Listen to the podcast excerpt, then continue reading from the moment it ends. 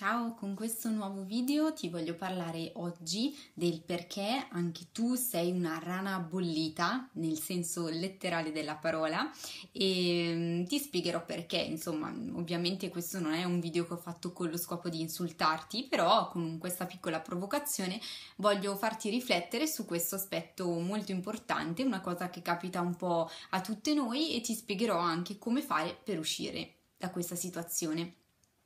Allora, l'episodio della rana bollita ehm, è stato così raccontato, descritto eh, per la prima volta dal filosofo Chomsky eh, che eh, raccontava un po' come si trovano gli uomini di oggi nella nostra società occidentale ehm, continuamente influenzati eh, dai mass media.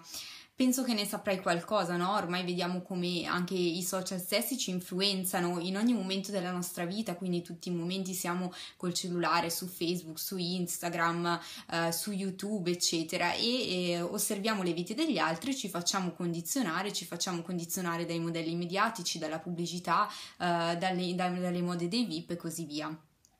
Ti spiego allora che cosa significa che sei una rana bollita. Eh, l'esperimento della rana bollita, che si rifà appunto a uno, un esperimento di uno scienziato alla fine dell'Ottocento, ehm, aveva mh, mm, previsto appunto di beh, mettere una rana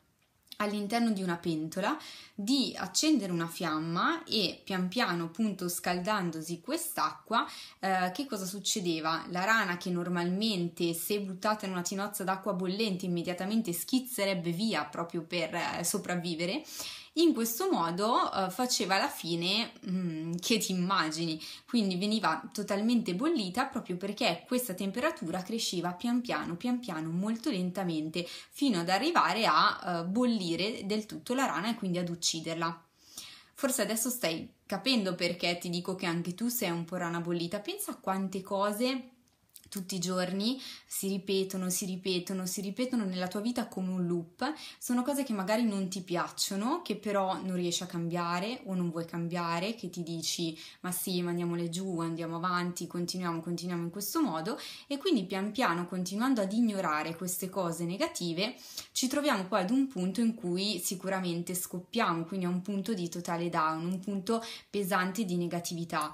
Ecco, non vorrei che alcuni di voi che stanno seguendo i video si mh, trovassero proprio ora in questo momento, però se in qualche modo vi state riconoscendo in quello che dico, allora forse sono ancora più contenta di aver realizzato questo video perché è una prima, eh, così una prima pulce che vi metto nell'orecchia per eh, darvi la sveglia. Sappiate ragazze che se vi sentite in questo modo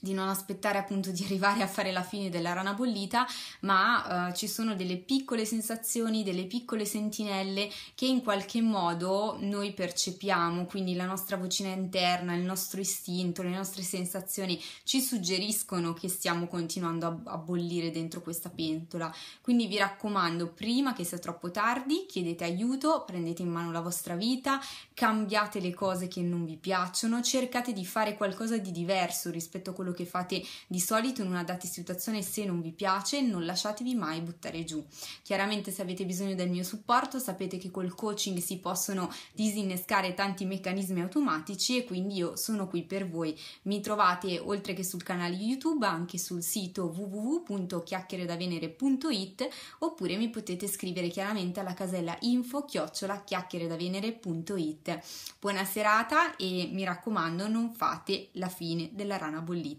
Chao chao.